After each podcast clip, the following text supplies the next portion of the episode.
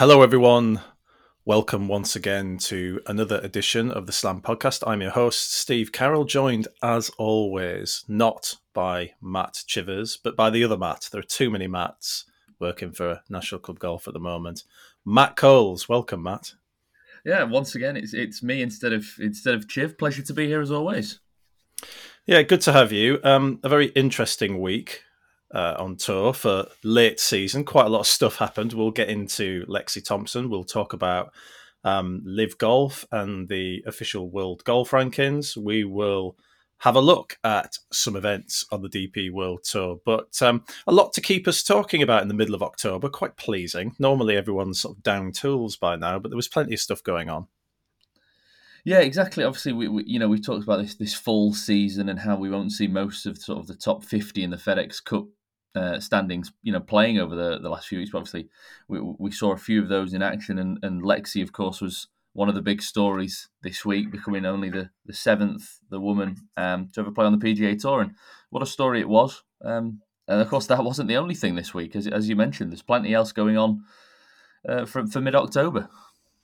Well, let's start with Lexi then. Uh, in the Shriners Children's Open, TP Summerlin, I think, in Las Vegas, won by Tom Kim. Very impressive performance by Tom Kim, defending his title. And 21 um, year old, he's won three times on the PGA Tour, fixture in the in the World Golf Top 20. Um, excellent performance in majors. Looks like he's going to be a massive star, and yet still overshadowed still overshadowed by Lexi Thompson um, playing in this event. She got in obviously on a sponsor's exemption. I thought she played pretty well. I think she missed the cut by what one. I think she probably had um, she had a short putt that I saw um, right at the end. Whereas I think if she'd made it, she might have made it right on the number, and it just trickled by. But um, fantastic second round of sixty nine. I think that makes her only the second woman ever to shoot a sub 70 round on the PGA Tour. I believe Michelle Wie West was the only other person to do it.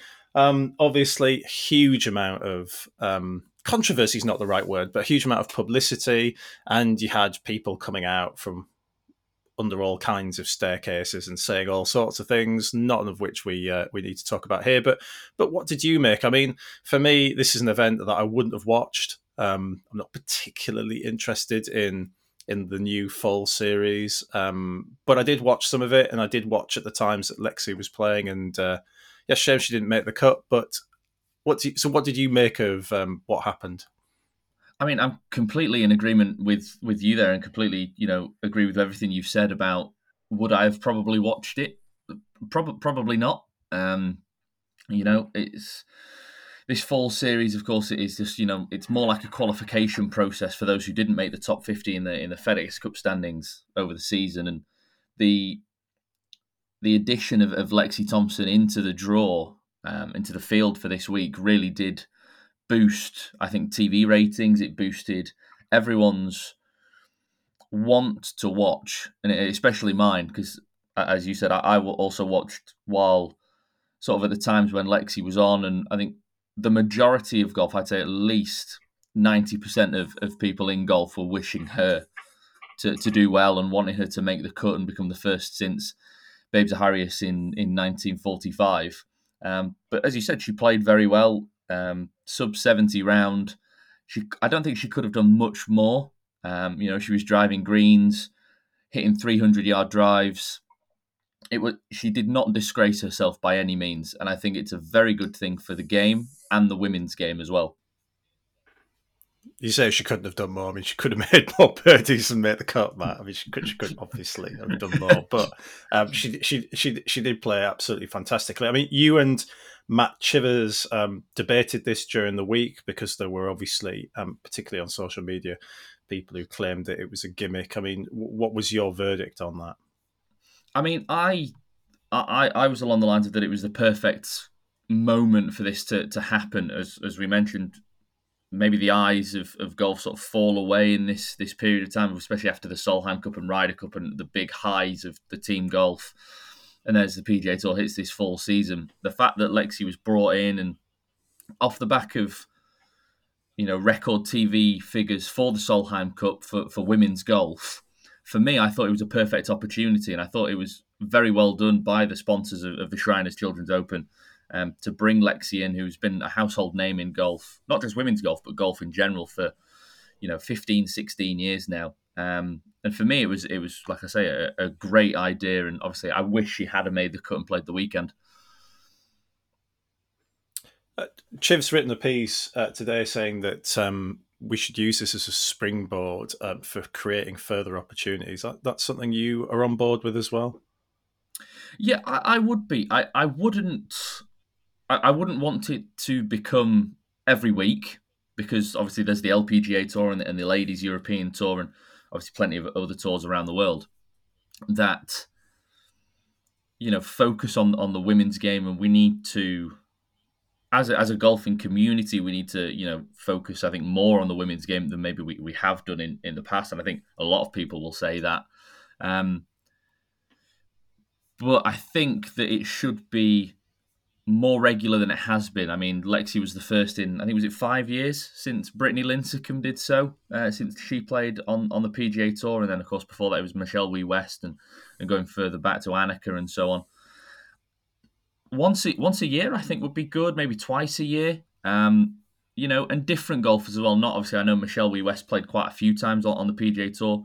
Give Lexi another chance for sure, but then maybe look at, at other players. Someone like a Charley, I think a Charley Hull would be great. You know, we know she's got the distance. We know she's got the the, the temperament to, to to play really well and really good golf. And I think someone like Charley would be would be great to play on the on the PGA Tour, and because she she'd take it to the men like like Lexi has um, this week with that you know two under sixty nine on on Friday. Um, for me, it should be a more regular thing for for definitely. Yeah. Yeah, interesting call on Charley Hull. Um, I spoke to her at um, Aramco Team Series at Centurion, and one of the things I was asking her about was um, secret for getting more girls into golf. And one of the things that she said was play with the boys. Um, she was, uh, I think she, I think she played at Kettering. I want to say she played at Kettering. She did, yeah. And um, she said that she was basically the only girl on the premises there at the Northamptonshire uh, club, and she ended up playing with the boys all the time and it encouraged her to hit the ball harder as a result because she was always sort of trying to better them all the time. Her motivation was to try and better them and beat them. So she would she would be an interesting contender in a PGA Tour event. I mean, she certainly wouldn't be a wallflower about it. She'd absolutely try and take it to them.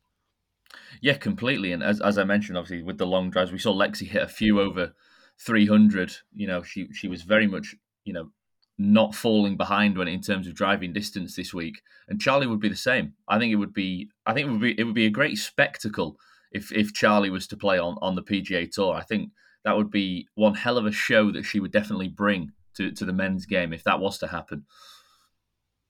Start the petition now. You've heard it here first. Charley for the PGA. Right. Um, from the PGA Tour and Lexi Thompson to another tour um, the LIV Golf Tour and the decision by the official World Golf Rankings last week uh, to deny uh, LIV Golf's application to become an eligible tour. Um, awful lot of uh, comment about this on both sides of the debate. Where do you stand? Let, let me put you on the spot, Coles. Where do you stand? Should LIV Golf be given OWGR status? Now that is a question, isn't it? Um, yeah, I mean, obviously there are two sides to it, but I would come down on the side of no, they shouldn't. Um, yes, there are some of the best golfers in the world, as we know. You've got Brooks Koepka, major champion. You know, Cameron Smith, Taylor Gooch has been in incredible form this year, but it's not golf in its purest format for me. It's not the four rounds with with a halfway cut. You know, it's shotgun starts. It's it's just forty eight players. Um, for me, I don't think you can give rankings points for that, and I think that's that's sort of where the you know the, the lines come down on. Is that I'm not saying it isn't golf because it obviously is, but it's not traditional tour golf as we you know know and love the game, and that for me is why I I sort of agree with the decision to not give world ranking points to LIV golf. They're not the uh, only 54 hole tour in the game, though, are they? I mean, I'm just reading a piece that was um, published right at the start of the year where the, OG, the OWGR sanctioned a Mexican tour that only has 54 holes. So, I mean, let me let me play devil's advocate. What, what do you think? I mean, I don't know if you've read the documentation. The documentation is pretty clear, actually, on why OW, uh, the OWGR have denied LIV an application. I'm not quite sure it's even so much about cuts or the limited field. I think it's more about the fact that that field is set every week. There is some limited promotion and relegation, but I mean, until we see this in until we see this in operation, it looks pretty arbitrary. I mean, like basically, almost two of the captains were in the relegation area. I mean, Westwood definitely was. I don't know if you finished there um, when I was watching live on Sunday, but Kaymer was flirting around it as well, and they were both exempt because they were skippers. I mean, do you think that that was actually more the OWGR's problem with LIV as a ranking entity rather than well, it's 54 holes, it's a shotgun start, it's a shorter format, there's no cut. Yeah, I mean that is obviously a good point, and they both uh, did finish in the in the drop zone. I think I looked at it this morning. Um, I know obviously Kaymer has been injured a lot this this year. He hasn't played as much, um, but and we know what Lee Westwood's form has been like, as Eddie Pepperell has you know called him out on Twitter for that in, in recent months. Um, but yeah, it, the same field is is also obviously a key component of it, and if you think you know you're not going to have the likes of Alexi Thompson getting a, a, a sponsors exemption to LIV Golf Jeddah, for instance. Um, so when you've got the same field, it does sort of, you know, it can become, you know, repeatable. Um, when you look at different events on, say, the DP World Tour or the LPGA or the PGA, it's a different 156 every week, um, and that's kind of what makes those tours what they are. It's because there's different opportunities every week. Mm, interesting, although we've just spent our time saying we don't watch the full series at the PGA Tour because the top players don't play. Um, so there, there, there are swings and roundabouts to that. Um, is the OWGR obsolete? Do you think in its current form? I mean, like on whatever side of the debate that you that you set on, whether you believe that LIV should have got OWR, OWGR points or not. And the reality is, and whether they chose to play on that tour or not, I can hear Twitter and Facebook already going.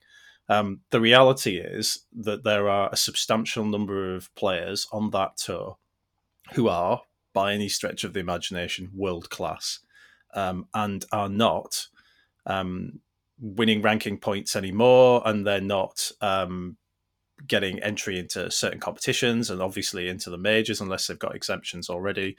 Um, again, people will say that is their choice, but I, am asking you whether the official world world golf rankings, as a measure of the best players in the world, is it still valid or not when the PGA champion, for example, is sliding down the rankings because he's not picking up any ranking points? Is it valid in a word? No. Um, with, like I say, you've got Brooks, Cameron Smith, DJ, Patrick Reed. Made, there's major champions galore in the LIV golf field, not picking up ranking points every week. And obviously, I know you know Brooks and, and Cam Smith have maintained sort of their positions after what they've done in the majors. But for me, there's so many good golfers playing on on LIV golf and obviously not getting rankings points um, that you can't really look to the the OWGR anymore as a sort of oh right okay yeah they are the ten best golfers in the world. Because for instance you would put Cameron Smith still in that bracket. You would put Brooks up there in that bracket. Um, and it's very hard to argue that those two would not be in the top ten for for most golf fans and most golf journalists like us. So what what do they do then? I mean, it felt to me like reading some of the correspondence that the OWGR had given LIV a kind of um, what's the word I'm looking for? A route in. Um, you're not getting it at the moment, but there are some criteria here that you can do. I mean, I'm reading between the lines, I'm paraphrasing. Uh, there are things here that you can do that if you do it and reapply, will look at you a bit differently. I mean, th- that's me paraphrasing, and that's my sort of interpretation of how I've read some of the the, the stuff around it. I mean, I mean, do you think the same? I mean, do you think Liv have been given a route here into OWGR? Um, do you think it would be a surprise if, say, in a year's time or two years' time, they were an eligibly ranked tour? No, I don't think it would be a surprise because, and I think the the key part of it would be is how is this framework agreement that you know has seemed to have died down all of the conversations about that framework agreement, obviously over the last couple of months. If something does come into place by January the first, and there is some sort of agreement between PIF and the PGA and so on, then there is every chance that LIV Golf will get world ranking points in the very near future. And I think that would be a route in for them as well if it was to, you know, become in part of the September to December season as, as was talked about. Um, would you get more players playing over there instead of on the full series, uh, you know, on the PGA Tour as well? That's another thing to look at. But for me, yeah, the world rankings points would definitely, it wouldn't be a surprise if LIV Golf was to get them in the near future. Okay, so this is the podcast of interesting questions for you. I'm not. This is not the easy ride that you get with Chiv. Um, so, so I'm, I'm going to put you on the spot here. I mean, what do you do with the OWGR and LIV in the meantime? Do you just accept that it's not ranked and these players are going to fall down the rankings and that's just tough luck, or do you try and make an accommodation, particularly around where the major championships are concerned? Um, Bryson DeChambeau, I mean, he's not a he's not shy, um, coming up with ideas. Bryson DeChambeau, in the wake of obviously the OWGR decision, said that um, he wanted the four major championships to alter their qualifying criteria to make them more accessible. And one of the things that he suggested was the top 12 finishers in the season long points race on LIV could be invited to the Masters, the PGA Championship, the US Open, the Open um, which in my view was one of the stupidest things I've ever heard. Frankly, um, not so much because of the idea, but the number, the the the, the idea that you're going to invite a quarter of the tour basically to the majors just seemed to me to be completely outlandish. But is there, in seriousness, is there somewhere in between here? I mean, there are a number of players, obviously. Bryson is one of them who can play in major championships because they are exempt. Cam Smith's another, obviously Patrick Reed, you've talked about, Dustin Johnson, Brooks Koepka, Phil Mickelson. The sort of list goes on. There are already a number of players in there who are going to be playing in the majors for, or at least a portion of the majors, um, for some considerable time to come. But for those players who are not already major champions, does there need to be some accommodation by the big four about this tour and trying to get some of them in, giving some of them a route into the majors that they obviously don't have through OWGR? Or is it just a case of, well, you knew what you were doing, you're just to have to wait until you get ranked or otherwise? Yeah, I mean, obviously the, the US Open and, and the Open Championship both have qualifying, which we saw, you know, both Sergio Garcia, Graham McDowell, we saw them try and qualify their way in. Um, and I, I, do sort of agree with Bryson's comments not 12 as you say because it's a quarter it's a quarter of the the LIV golf field. That's too much. Um, but i mean you look at the top 6 in the standings at the end of this season and five of them just came up there as you mentioned as being exempt in some form or another. There's only Taylor Gooch who actually has finished the season on top that isn't exempt in you know in one way or another. Then it's Cam Smith Brooks Koepka Bryson DJ and, and Patrick Reed who of course is still exempt at the at Augusta National for the rest of time. Um, would you say maybe for those who aren't exempt, the top four, top five, maybe should be given some form of route in, and maybe a few others below that have the opportunity to qualify at certain tournaments? Um, it's a very difficult one to look at because you're then taking obviously opportunities away from other tours and other maybe amateurs or other regions around the world. So it's a very tricky topic to try and work out. but I do think there should be some leeway that because they are these are some of the best golfers in the world, so they should be playing in the best tournaments in the world. Okay, so let me let me give you the other side of it, and I'm going to play devil's advocate here. Why? Um, they made their choice to go to LIV Golf. They're being handsomely paid for it. I think last place is still getting hundred and forty thousand dollars a tournament. You you play fourteen tournaments, one hundred and forty thousand dollars. You're quite well set um, for the rest of the year. There, no one forced them to go to LIV. Um, they did it for a variety of reasons, of which principally the main one is money. I, I think that is beyond dispute. Um, why should golf accommodate a set of players who made a decision for the game of golf? In a sentence, um, the majors, at least the, the four major championships, should be about bringing the best golfers in the world to those four particular venues each year to see who are, who who is the, the cream of the crop, you know. And if you in, in a few years' time, if they are not let back in, you are going to have majors without five-time major champion Brooks Koepka, without two-time champion Dustin Johnson, without Open champion Cam Smith. Um, and for me, that just shouldn't happen because those players have earned the right to play in the major championships. Um,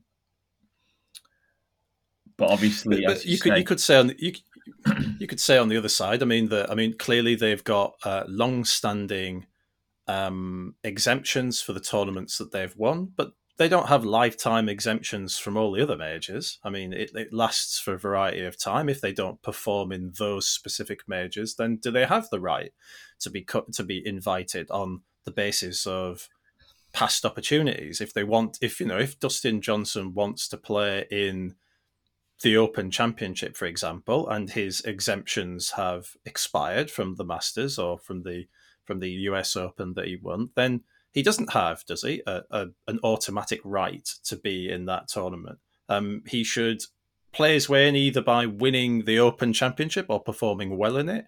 Or I, I mean, I just I just wonder whether reputation should count as much as anything else. There is this kind of idea that um, you know these these these players because they've won these events in the past should just have a free pass almost through all tournaments until they decide to hang up their their golf spikes. Is that right? I mean, if Dustin wants to play in the Open, he can just play well in an Open, can't he?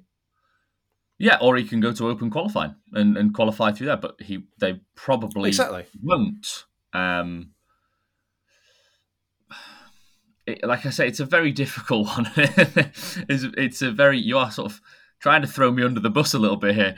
Um, it, I'm just, I'm just, I'm just asking you the rigorous questions that our listeners expect from a tour expert, Matt. I'm yeah. just, I'm just doing my job. Um, yeah. Let us move on because, because you, because, because you clearly, you sound like you're crying down the down the Teams link. So we'll we'll, we'll move on.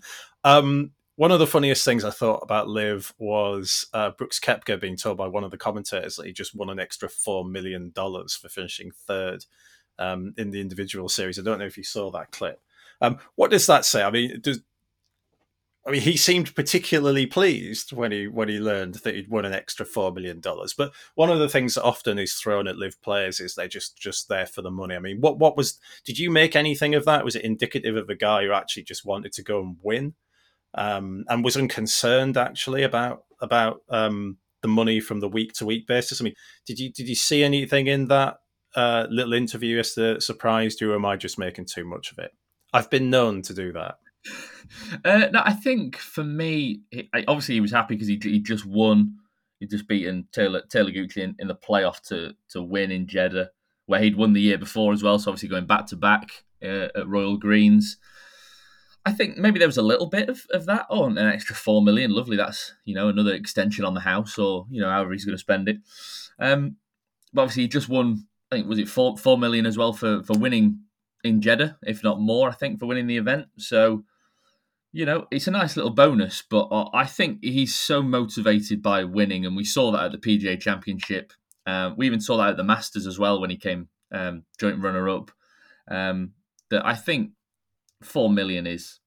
I mean, obviously, I say it's not much, but for for us, it's quite a lot.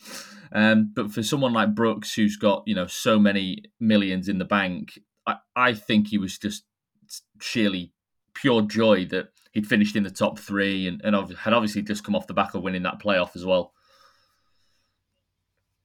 Lucky old Brooks. Um, there's been much talked about relegation on the LIV Tour and these exemptions. Um, there are obviously players who are on multi-year contracts. I don't know how long they are. Maybe you don't either. Um, maybe you know a bit more than me about it. I, I wouldn't presume to say, but um, it is clear, isn't it, that some of these contracts I think are longer than others, and we might see some that are expiring. Could we see some LIV players jumping back into the main tour, particularly if this OWGR situation doesn't resolve. I think we've seen that's happened with one or two already, haven't we? That haven't had the kind of contracts that perhaps someone like Phil Mickelson's had. They, you know, they've dallied with LIV, and then they've returned to say the DP World Tour.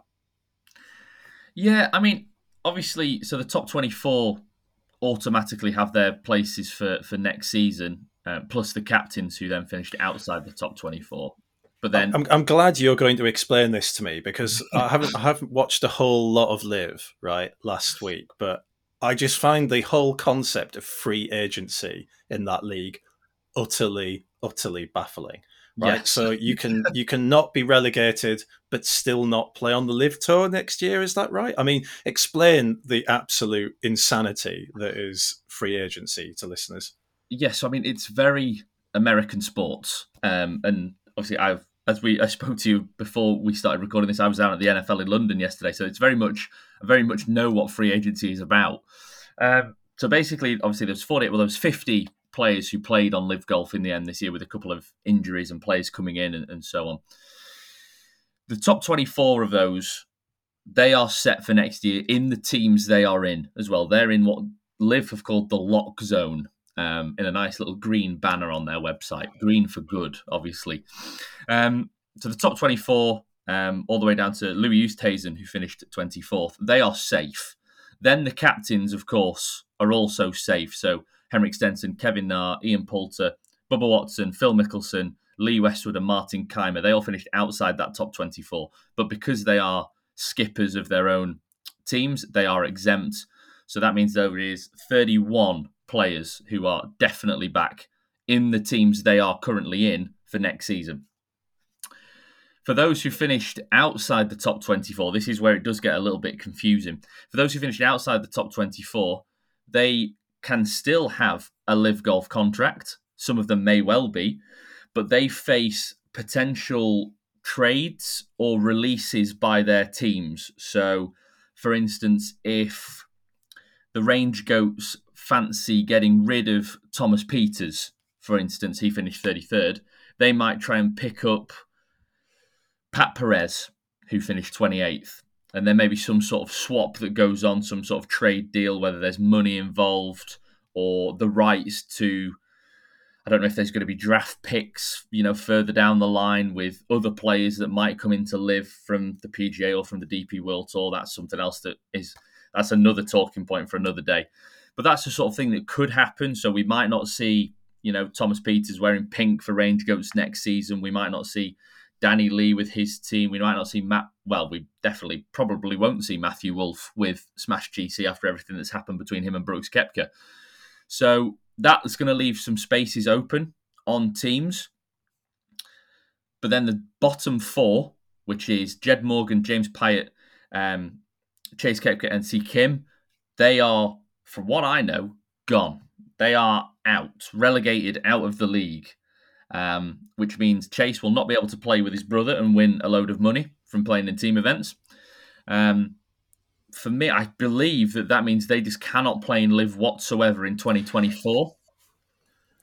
Isn't there this this this is part of the confusing nature of this whole thing? Isn't there some sort of promotion relegation showdown though as well. I mean, I, I, was listening to a little bit of LIV yesterday. I was watching a little bit of LIV where they were talking about like, and the you remember like the, you're too young, but it, before the days of the Premier League when the playoffs first happened in English football, there used to be this thing where um, a certain club who finished in a certain place in the first division would then play a club that had won the playoff semi-finals in the second division. And I know this happened because Middlesbrough famously, who are my team, famously got into the first division via this route, beat Chelsea home and away, and, and there was an infamous battle of Stamford Bridge where it just it just descended into look on YouTube, everyone. Um, but but there is definitely something going on with that with Liv, isn't there? Are, are, these players actually gone, or is there some kind of route back for them through some sort of promotion, relegation, showdown, a one-off event, which I assume would involve players in the Asian tour as well, those who perhaps haven't qualified as of right. Um, it, it, it does add for me. I mean, I hope you're feverishly googling as we as we speak to try and explain this to listeners. But it does add to me another kind of layer of complexity to what was supposed to be simple golf, right? 54 hole shotgun start team event. And here we are, we're talking about free agency. Uh, who, who's going to play for what teams? Are they actually going to bring in people from outside um, to try? And, and are they going to take people's places who haven't finished in this relegation area? If, if so, what is the point of the relegation area? Um, what on earth is going on with this promotion relegation thing? Yes, so as I mentioned, those those who finish twenty five to forty four will be in the open zone. They will be um, or can still play in LIV Golf next year without having to play in this tournament. And there is going to be a play-in event in November. It's going to be, which what I find very interesting is it will be a 72 hole stroke play tournament um, which might you know cause problems for those four that have been re- or are in the relegation zone. Um, LIV Golf executives said this is I think it was back in May that they they believe that the four players relegated plus an additional four to eight players from that open zone wouldn't be re-signed on. Um, so there'd be a sort of twenty percent turnover each year. Um, so this playoff event that's going to happen in it says it, it, says in November according to to LIV Golf. Um, it will be open to the following players. Those relegated from LIV Golf, so uh, Morgan, Piot, Koepka, and Kim. Um, the four bottom finishers finishes in the individual rankings, which are the ones relegated. Um, second through 32nd in the finishes on the 2023 International Series rankings. The winners of fully sanctioned events on the DP World Tour or PGA Tour in the previous season. So we could see more players absconding those tours and going to LIV Golf. Any player ranked within the top 200 of the official World Golf rankings, ironic after what we were talking about earlier. Um, any player ranked within the top 20 of the World Amateur Golf rankings, members of the last editions of the Ryder Cup or President's Cup, and winners of the four major championships since 2018. The winners of also the US Amateur, British Amateur, Latin American Amateur, Asia Pacific Amateur, European Amateur, Eisenhower Individual, and the NCAA Division One Individual Stroke Play. The winners of all those can also play in this tournament. So maybe I just missed it there, but was there any mention there of of quotes open zone players from LIV? Because I just wonder what happens with some of these players that get ditched by their teams but don't get picked up by other teams and they've by got the a contract. Sounds, yeah, by the sounds of it, no. I think it's if if so they're sort of in a little in, in sort of like a double jeopardy, really. In that if you actually finish in the bottom four, you have a chance to save your skin and, and get back in. But if you finish in that, excuse me, if you finish in that twenty-four to twenty-five to forty-four zone, the open zone as they call it, it, it doesn't seem to me like they are eligible to play in this event um, according to the list of criteria that that was put out. Um, so that is probably where they're well, expecting the turnover to come from in that twenty percent, which I mentioned. Well, maybe some listeners um, can help us with that, or anyone who knows a bit more about the intricacies of the LIV Golf Tour, of which there seem to be many. I'm going to put my head on the block right now, and I'm going to say that no PGA Tour or DP World player, DP World Tour player who has eligibility on those tours is going to necessarily risk that to go and play in this showdown event. Um, I'm not saying we won't see some more people going on to LIV. It, it is possible, but they'll be going in the same way. I would suspect that people like Mickelson, Westwood, Kaymer, and Stenson went. I don't think I don't think anyone's like right. I don't fancy the PGA Tour anymore. Do you know what? I'm just going to go and play in this event. No, yeah. I don't think so. Can you imagine if, yeah, I mean, can you imagine if Tom Kim's thought, do you know what? I've won the Shriners for back to back years. I fancy a different challenge. I'm going to go play in this now. I can't, I think the fact that there's been nothing said about whether, though, if, if for instance, let's say Tom Kim does go and play in this qualification event, this playing event, however you want to call it, if he plays in that, will he then be allowed back on the PGA Tour? That's also a question. I think if those players are, I think you will see some that actually go and try their hand in the tournament. Um, more so from the DP World Tour, because I think the PGA Tour, as as we've mentioned over the last few weeks, the PGA Tour has definitely become a lot. It's seen as a lot, lot higher than it used to be compared to the DP World Tour. So I definitely think you could see winners from the DP going and playing in this tournament, even if there are consequences. Uh, you're mentioning the DP World Tour. There was a DP World Tour event last week. Did anyone notice? Um, I didn't watch a single hole of it. Um, there was the quarterfinals of the Rugby World Cup. England were playing, um, which which did, um, and some teams that look like they're going to absolutely batter England uh, this weekend as well. So let's not get our hopes up. But anyway, um, there was a DP World Tour event on. Um, Jon Rahm was playing in it, no less. Uh, the DP World Tour has always been a curious one for me because clearly the PGA Tour happens in prime time um, for a European audience. It happens of an evening, which means that obviously we're not at work. It's clearly easier to watch the PGA Tour. I mean, our leisure time than it is to watch the DP World Tour. Um, but then obviously LIV was on over the weekend as well. I did watch a little bit of LIV in the morning. Uh, I do have a Sky Sports subscription through Now TV. Could have watched the DP World Tour. Um, LIV was on YouTube. Just happened to click on it. I didn't. I didn't watch LIV for very long, probably about an hour. But I didn't. I didn't watch any of the DP World Tour, and I can't say that I've watched too many DP World Tour events recently. Did watch the Alfred Dunhill, which is obviously a very special event um, more actually because I enjoy the courses um, than the actual tournament itself.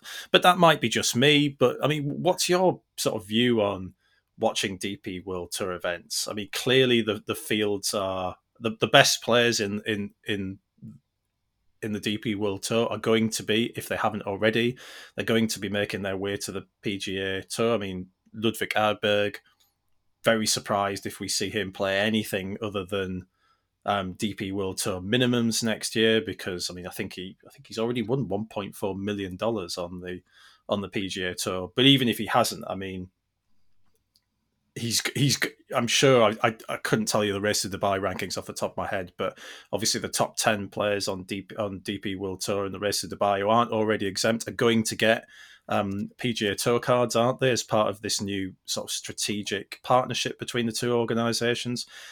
what do you have hope for the for the DP World Tour? A lot of the LIV criticisms, haven't they, have been that um, DP World Tour is becoming irrelevant. Perhaps they should have signed or should have got a closer relationship with LIV than they did with the PGA Tour. I mean, what do you think the future of the DP World Tour is? Does it look promising to you? Me and Chiv had this conversation a few weeks back on on this on this podcast actually, and I think I went into a little bit of a rant about it actually, which I'm going to try not to go into the same rant this time. Uh, be a bit more, be a bit more informed this time. I don't I don't want you to just get angry.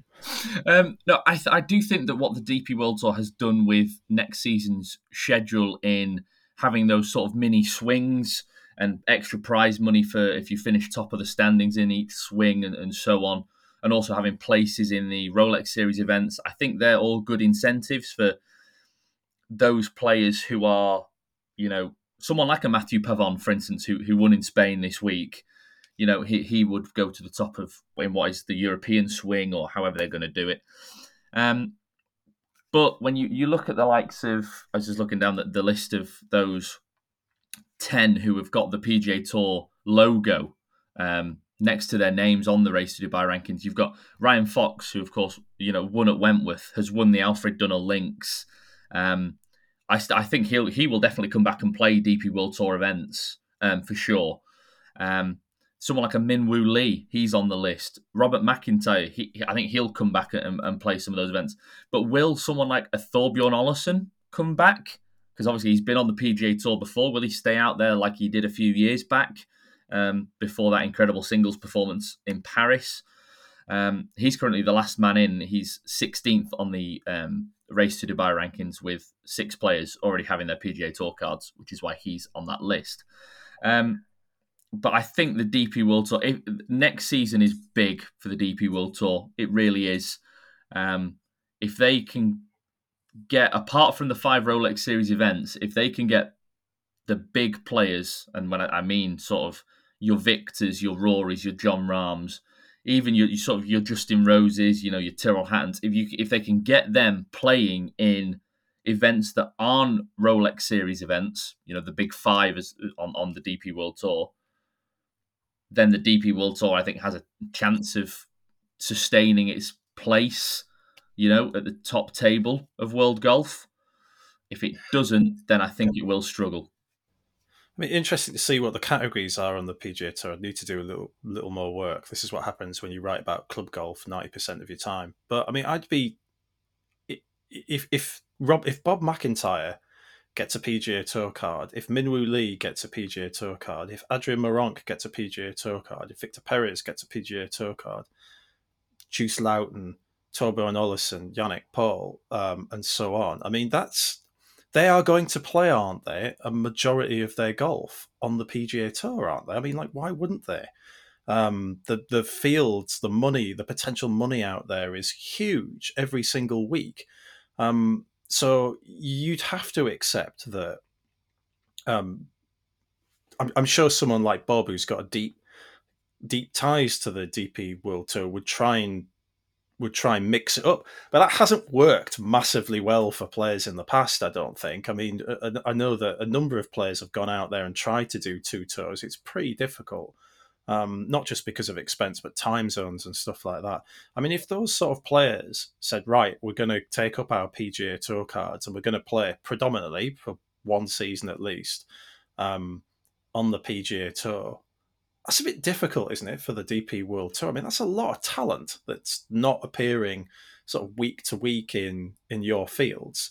Um, and for those players involved, I mean, I suppose it depends on how their DP World Tour membership stacks up as well. Because theoretically, I suppose if you've got to finish top whatever on the PGA Tour and you've got to finish top whatever on the DP World Tour, that's going to be a pretty difficult mix. Yeah, completely. I think so. For someone like a Ryan Fox, who obviously won at Wentworth um, a couple of weeks ago, I believe he got he gets a two year exemption from that on the DP World Tour. So he's through to the end of 2025. I had to think about that. 2025. So realistically, he gets a basically a free shot at the PGA Tour next year because he knows if it doesn't go well, he's he can come back on the DP World Tour in 2025. So I think for someone like Foxy, it's it's going to be great for him next year. Um, for those who haven't won over the last couple of years, then it, as you mentioned, there's going to be some plane hopping and one side of the Atlantic to the other, uh, you know, several times, and trying to play in those Rolex Series events to make sure you know they get the points to stay on the DP World Tour membership. Um, but I think there'll be more of that because you've got the eight signature events, designated events, however the PGA Tour are calling them for next season, where there's only those you know 80, 80 man fields, no cuts, and so on. Will the likes of a Ryan Fox or a Bob MacIntyre actually be in those tournaments, like the Genesis or the Arnold Palmer? For those weeks, I think you will see stronger fields on the DP World Tour than you will normally. Um, and I think that might be a little saving grace for the tour as well. Seems far away though from the the heady days of Seve and Faldo and Woosnam and Langer and the Big Five and so on. I mean, do you do you sort of fear for the future of the DP World Tour? Um, is there a prospect of it just becoming a diminishing um, power in world golf, particularly if this framework agreement with LIV happens and LIV is welcomed into the fold at some point. Yes.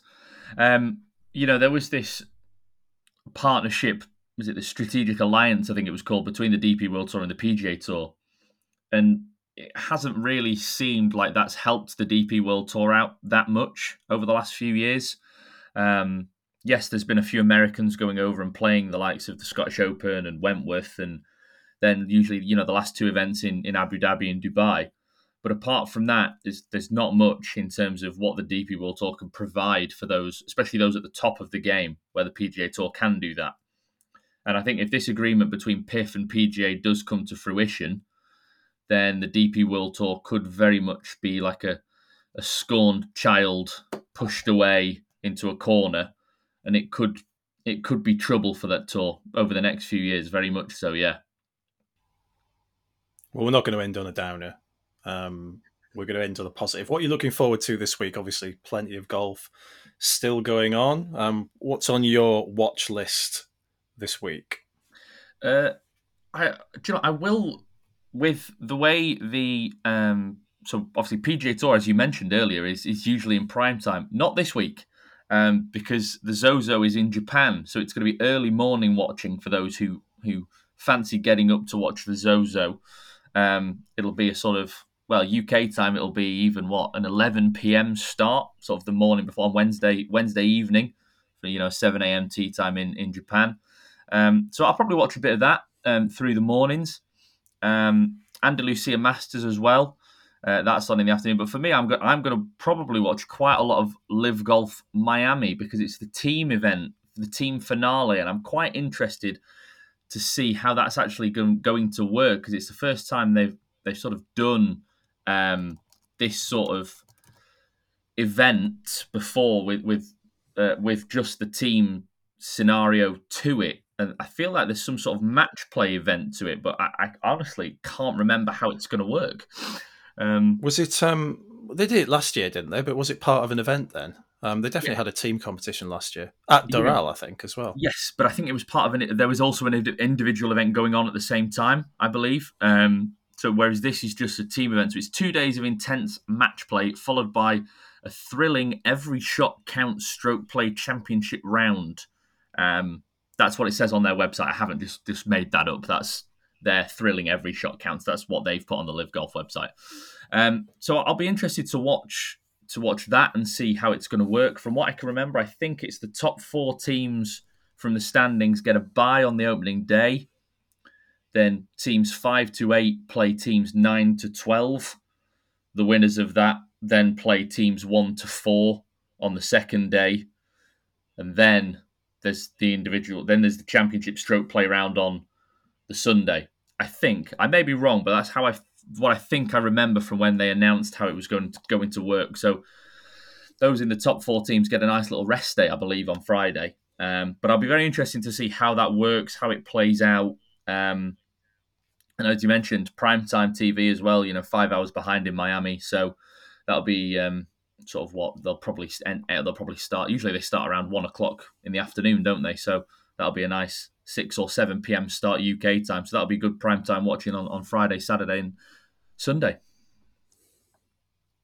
Sounds simple. Yeah. Um, obviously, Obviously, we'll have to explain it to people. Um, but yes, I'm, I'm, sure there'll be plenty of golf watching ahead this week. Um, normal service will be resumed next week. I will part the seas and disappear again for the return of Matt Chivers. But uh, Matt Coles, thank you for joining us this week on the Slam Podcast. Yeah, thanks as always. Pleasure. And if you haven't already, please subscribe to our podcasts. Uh, you can do so via our website, or you can check out our podcast and subscribe on either Apple or Google or Spotify or anywhere where you listen to your podcast. Thanks as always, for joining us. We will see you next week.